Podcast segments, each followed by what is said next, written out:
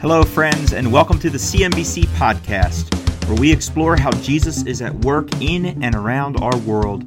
Calvary Monument Bible Church is a body of Christ called by Jesus to love, live, and lead for God's glory, desiring to grow in a greater love for God and a greater love for those He places in our pathways. If you would like to learn more about the ministry of Calvary Monument Bible Church, we would invite you to check us out online at www.calvarymonument.org. I'm Pastor Chris Lenhart, and with us today we have Pastor Tom Hubbard. Pastor Tom has served in full time ministry for over 49 years in many different countries Japan, Poland, Holland, Germany, and the United States, among others. He has served at churches, in educational institutions, and as a missionary. He is a man committed to global discipleship.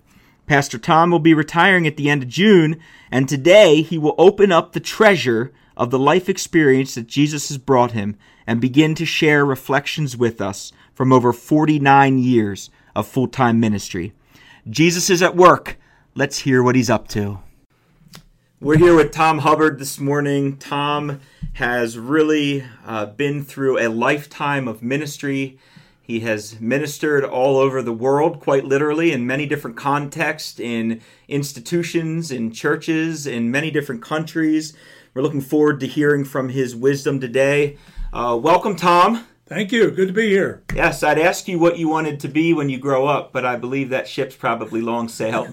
yeah, long time ago. okay. Not tall enough. well, we are so thrilled that you uh, have agreed to come in and join us today. And I'm wondering, how many years of ministry experience total? 49 plus in full time ministry. Wow. 49 plus years in full time ministry. So, obviously, over that course of time, you can look back and you could probably uh, pull out some reflections uh, that have stood out to you, things that have stood the test of time over those years. What are two or three reflections you have from your ministry experiences? Sure. Well, God definitely prepares you to live and serve, and He uses people to move you. And that's been my experience.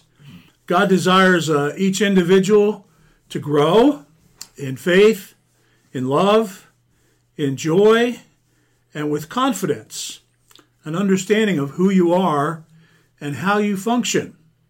And in each case where God has moved us, it's been a clear leading to each new appointment.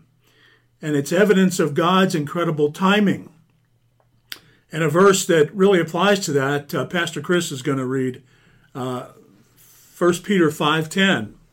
Sure, yeah. 1 Peter 5.10.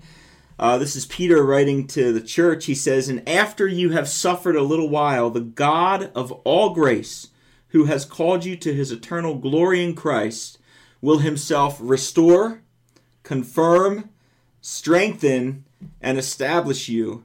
To him be the dominion forever and ever. Amen.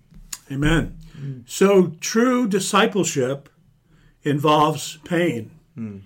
and uh, that's that's been my experience in ministry and in life. There's there's going to be there's going to be some pain. Mm. There's going to be some suffering, and uh, we'll get to that a little further as we look at some verses ahead. Sure. Well, certainly our our friends wherever they're listening right now would be able to relate to that on some level. Um, you know, it may be the discomfort of just not being able to physically be with people in this mm. season. Yes. Um, but there's certainly been some pain that has uh, uh, followed in the wake of what we've been experiencing in our country mm. uh, with COVID 19. So, yes.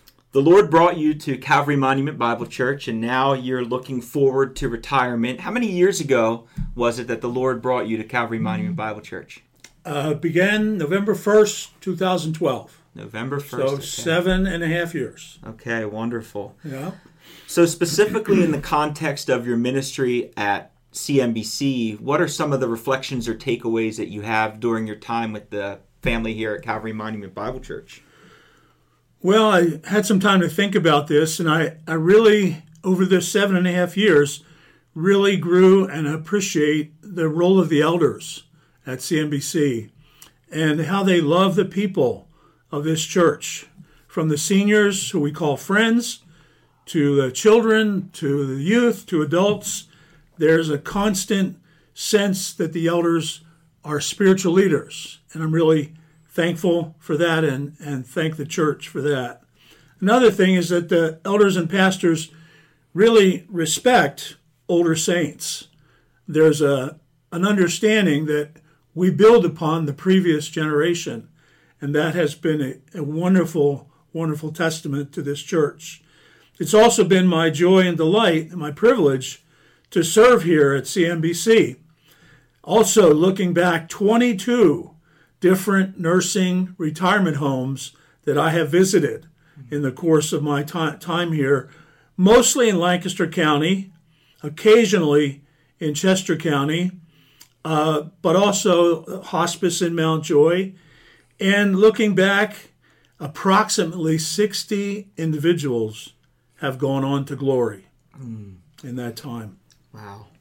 Yeah. And when we think about the ministry of visitation, going into nursing homes and being with senior saints, a lot of times it's individuals who uh, really have a whole life and legacy uh, in their past that mm-hmm. become so fun to unpack and explore as you get to know them. You get to learn about their history, yes. what's influenced them, what's motivated them, their stories, mm-hmm. how they are where they are today. Uh, even when you go to visit individuals in their home that that perhaps are living alone now, widowed, to hear mm-hmm. them talk about their spouse and what that yeah. person meant to them. Uh, those are just really special times and. Mm-hmm as you think back over your life in ministry and the career that you've had, I'm sure that you can identify uh, two or three individuals in your life that have really helped to shape and define your ministry and, and your legacy. Who, who are those people and what they share with you? Okay, I'll, I'll list them rather quickly. Um, Blair Richardson, uh, post high school and college days, Blair came into my life. He was a professional boxer. and Blair really took a liking to me and uh, really guided me in some college days. And he was also an educator and uh, really had a, a, strong influence on me from an attitude standpoint. Another one was Bob Palmer, who was the head of uh, Sandy Cove, Sandy Cove and Hilltop Ranch. And I was there for five summers and uh, 15 months. And Bob just really expressed the joy of the Lord and had a great sense of humor and really uh, motivated me into ministry. A third couple of gentlemen were Tom Telford and Dave Mays, who really helped me to reconnect after being in Japan for 11 years. Uh, he, they really helped me connect with the local church through an organization that was mission focused. And I had six years with them and they were both really uh, so clear on the role of the local church and missions outreach. So that was a real factor. And then in my last 10 years, uh, Hud McWilliams, a friend, a boss, uh, really helped me through tight times in Holland and in Poland and in Germany. And he remains uh, a very close friend. And you've served in um, Holland, you served in Poland, as you mentioned, Germany, uh, Japan, uh, now here in America. I mean, it, it really is amazing uh, the diversity of people that you've worked with um, over the years. And um, just wondering, did you do you remember a time in your life where you felt a specific call in ministry? Like, was that a moment where you were like, this is the day I remembered the Lord called me into full time ministry? Or was it kind of a process that evolved over your years of serving? I think from from the time I got into being a youth pastor, I always wanted to be involved with people. People uh, was the drawing factor. I, I really felt that there's only really three things that are eternal God, the Word of God, and the souls of people. So that really was what got my attention. And so after being a youth pastor for three years, I went on to teach. And from teaching onto the mission field, where I continued teaching. And then I ended up at Lancaster Bible College. Uh, and that was again another rich experience with students and coaching. And then the Lord said, It's time for you through a actually through a short term mission trip that He led my family and I overseas to Japan, where again I taught and, and very rich experience in another culture. So I'd say it was a gradual process, but the Lord placed in my heart a real desire to serve people. Hmm.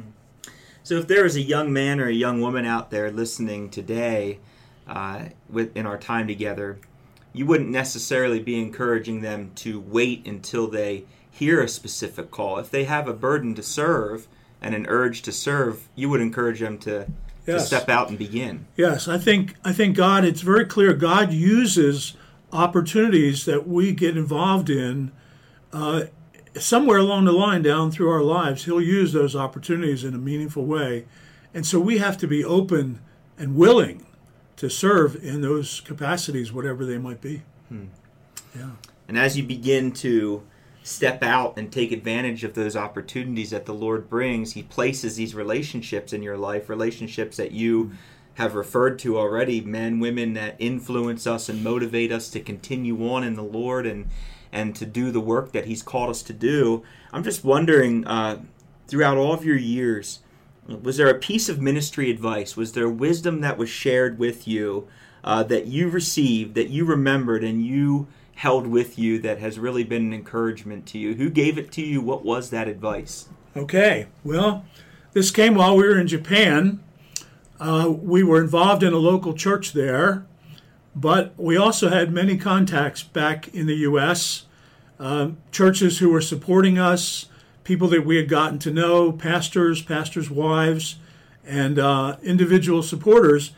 And I'll never forget that in Japan one day, I was on the phone with a pastor's wife, whose her husband had really been through the ringer uh, through some fault of his own and some of the leadership of the church. But she said to me, this was a pastor's wife, she said, Be careful, be strong. Christians in good churches often shoot their wounded. Mm.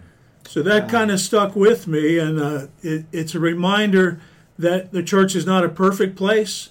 No ministry is perfect, but uh, God God used that in my own life to get through some difficult times. Mm. That is so helpful. I one one of the years I was in college, one of the professors shared something along those lines similarly hmm. that has stuck with me over the years. He said to us one day in class, ministry is an incredibly personal profession. Hmm. Now you will be with people in their deepest valleys and on their hmm. highest mountaintops. Hmm. You will walk yeah. alongside of them and you have to remember that you can't take anything personally. Mm-hmm and I thought, wow, and that you know, yeah. shooting the wounded, those kinds of things, mm-hmm. uh, really hurting people sometimes hurt people intentionally yeah. or unintentionally, and a lot of times it's pastors and ministry leaders that bear the brunt of that hurt. So mm-hmm. wonderful uh, advice that you received uh, to help sustain you in your years of ministry. Now, you've been through uh, quite a deal of adversity uh, in your life, and you've had some joys, you've mm-hmm. had some sorrows. How has your life experiences helped to shape how you love and care for others? Hmm. Well, I'd like to start by saying that from age 23 to 41, uh, John 16:33, a verse that Pastor Chris used last week, preached on. John says, "I have said this, these words of Jesus, I have said these things to you, that in me you may have peace." In the world you will have tribulation, but take heart, I have overcome the world. That's John 16 33. And then that was the year that my wife died in Japan. And up until that time, that had been my life verse because I knew there would be challenges and trials in this life. After that terrible thing, I moved on to Romans 15 13. And uh, in that passage, we're told, May the God of hope fill you with all joy and peace in believing, so that by the power of the Holy Spirit you may abound in hope. So, through loss and pain and suffering and grief, for instance, my friend Blair, that I mentioned earlier, he died at the age of 31, never to see his unborn son. Judy died at 40 in Japan, and words cannot describe my shattered world. Cancer has visited me twice at 48 and then again at 70. And then these last years, Susan has been by my side as an incredible wife, and she has invested in me. She's been so faithful and so loving and so supportive. And Jesus has invested in me. I want to share this. We do not come to saving faith so we can die and go to heaven. That is really partly true, and it's a wonderful thing, but that's not the only reason He saved us. He's invested in us, He wants to use us, and there's always someone you can invest in for eternity. So that's uh, really part of my life experience, realizing that Jesus has invested in me, the church has invested in me, how do I invest in the church? How do I invest in the lives of others? Hmm. That's beautiful. I, I wonder if, if all of us, if everyone listening took that advice and that wisdom, uh, how different uh, our lives might look and how different our world looks. Here we are recording this podcast in the midst of, of some racial tensions that have gone on in our country. And um, can't help but think, as a man that has served a diverse population of individuals over his lifetime, that you may have some wisdom, some feedback uh, to us to help us navigate uh, the realities that we're facing today with with the racial tensions we're experiencing in our country. What what wisdom, if any, or what advice, if any, would you share with us that might motivate us to invest in all people um, same way Jesus has invested in us. Yeah. I, I think a key factor in the situation today around our country is fear. Hmm. I think there's a basic distrust of people, and I think there's a fear of the unknown. And until we get to know people and get to experience them, uh, we're going to have some element of fear and distrust. So I think we have to start with acceptance. We have to start with people want to belong, and we have to start with humility. In my experience, first in a foreign country of Japan, where I was usually taller than most people, I had to demonstrate humility by asking for help, by seeing that I didn't have all the answers. And I think that was a key factor in my relationships with Japanese people and with the people that I served in Japan.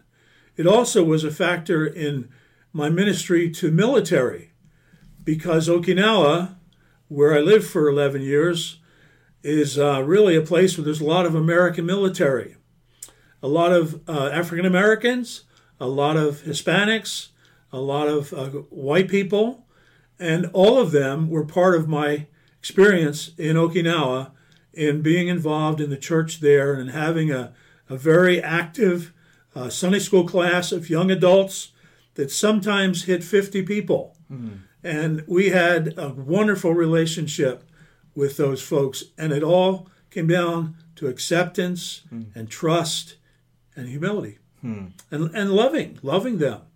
And that's what God allowed me to experience over yeah. the years. Yeah, and that idea of investing in those relationships, then, as you shared earlier, I mean, I, I look around what we're experiencing in our world today, in our country today, and specifically to me, it's evidence that we are a people that that struggle still with loving well, and the idea of being accepting and being humble and uh, trusting and investing, uh, really key words, loving, uh, words that may help bring unity mm. and uh, mm. may help us uh, rebuild after the calamity that our cities and really our country has been experiencing over the last few weeks. Just a further word on that. God God has allowed me the privilege to, to live in five countries. Hmm. And now here I am in living in Amish land. And there's so much change.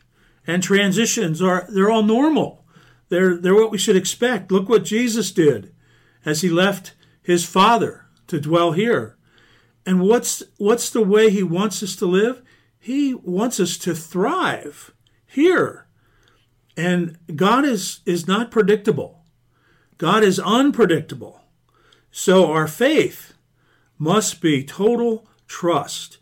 And what we're going through right now, we need to understand that He wants us to thrive in these situations, not fear, not backing away, not not isolating ourselves to the point that we don't we don't contact people, we don't call people, we don't write to people, but that we continue to reach out and love people and those around us that we we are so close to that we demonstrate our own trust by thriving in these situations. Hmm. That's a great word and I was just reading this morning. I want to find the text because I thought it was really interesting. In John 17, in Jesus' high priestly prayer, in verse 15, I read this and it stuck out to me this morning. He said, I do not ask that you take them out of the world, mm. Mm. but that you keep them from the evil one. Mm. Jesus uh, was asking God to help us, to help his disciples mm-hmm. stand mm-hmm. up under and thrive mm-hmm. in the world that he had placed them in. Yes. And uh, yes. all the relationships that he puts in our pathways, all the people he brings us into contact with, uh, wonderful opportunities for us to experience His promises uh, every day in our world and in our lives. So, That's right. wonderful wisdom. Well, we are, as a congregation, of course, uh, approaching a season of change and transition, and we have mm. um, the effects of COVID 19 that are ever before us. We have um, leadership transitions coming as as you look to retire and we'll have to transition in our care of senior saints and we have transitions coming in our uh, music ministries. So, uh, some of the wisdom and advice not fearing, not backing away, thriving. Are there other words of wisdom you would have for us as a body as we look ahead at some of these changes and transitions? Well, I've, I've talked to a few people about retirement, and I think the word is a little misleading. uh, I see it as a time, a phase in life where you do not get paid for all the fun and important things you want to do. that is really good. so, like tennis and golf and reading and and being an opa, a grandfather, and taking time to disciple the grandkids and learning new things, learning new hobbies, but not pickleball. Uh, those are all things that uh, I'm looking forward to in retirement. It will be a time of change, and I've experienced so much change over the years that that's fine. That's I'm accustomed to that. It doesn't bother me. The the goal is to glorify God wherever I am, mm. and that's that's my goal. Mm. Wonderful, and again, an approach that uh, we could all keep at the forefront of our minds as we navigate these changes that the Lord has brought us. Jesus continually is redirecting the focus of his disciples towards the Father in his earthly ministry. And what a great example of leadership for those in ministry and uh, even moving into retirement. You still have a, a role of leadership with your family, with your children, with your congregation here, and the words that we speak, um, they can either be life giving and sustaining and directing eyes upwards, uh, or they can be feeding into the fear mm. and the anxiety yeah. and all of the doubt that's evident in our world today. And right. I just want you to know, uh, Tom, Pastor Tom, I've appreciated you so much in, in my short time here because you've been a person that has spoken words of life uh, all of the time to me, and and I've heard it to our congregation as well. And so I'm just uh, very thankful for the time that we've gotten to serve together uh, over the last few years, and I look forward to continuing to be able to glean into your experiences and your influence. Uh, I don't think I'll be joining you on a tennis court anytime soon. I, I fear your, your tennis prowess is a little outside of my realm, but maybe maybe we could go golfing together. Yes, yes, of course. That'd be great. I love that outdoor living. That's right. We'll talk um, about the first few things. So you know, here we are, end of June. You're going to be officially retired. there has to be some things on your bucket list. There has to be some things that you and Susan are looking forward to doing, places you're looking forward to going, beaches that are going to have the honor of of having your presence on them. What are the what are the first few things you guys will be doing outside of retirement? Well, good. We do have a, a desire to to go back to Harvey Cedars Bible Conference again. We've we've been able to get there the last six summers, and uh, it's a great uh, Christian camp. Wonderful worship and, and speakers, wonderful facilities. Uh, their their food is outstanding. The beach is right there. They have a very good bookstore, and they have a really nice tennis court. Um, we just really enjoy the atmosphere at Harvey Cedars, and we've had other friends from the church here uh, join with us, and we've had uh, friends from other areas that we've gotten to know that have joined us as well. It, it's just a, a wonderful place. We also enjoy going to the Poconos. We enjoy going to the lodge up in New York, and uh, we know that there'll be people coming to visit us from other countries, people that we've had from Australia, people from Germany, people from England. Uh, it's just a, a normal thing for folks to want to come and, and visit us, just like Paul visited uh, churches where he'd been, uh, revisited them. Uh, we like to revisit, and people like to come and, and see us as well. So that's a, a real blessing. Hospitality is always an important part of our desire. Wonderful. And speaking from experience, you guys are wonderful hosts. Um, we certainly love coming over and spending time with your family. And um, yeah, just look forward to the continued opportunities. As we wrap our time up together today, do you have any famous last words or final thoughts you'd like to share? And then maybe I'll close us in prayer. Good. Sure, I just want to express my appreciation to the body of Calvary Monument Bible Church. It's been a, a wonderful, wonderful tenure here on the staff. Uh, the last year and a half it's really been exciting working with Pastor Chris and the staff and the unity and the desire to serve. It's been a real blessing to both me and to Susan to be part of the uh, ministries here at Calvary Monument. And uh, we're going to continue here. We're so thankful for the body of Christ here and people who truly love the Lord, truly serve the Lord, truly are generous and loving and caring, and do usually demonstrate great hospitality. So we're just very thankful for, for all that God has led us through here.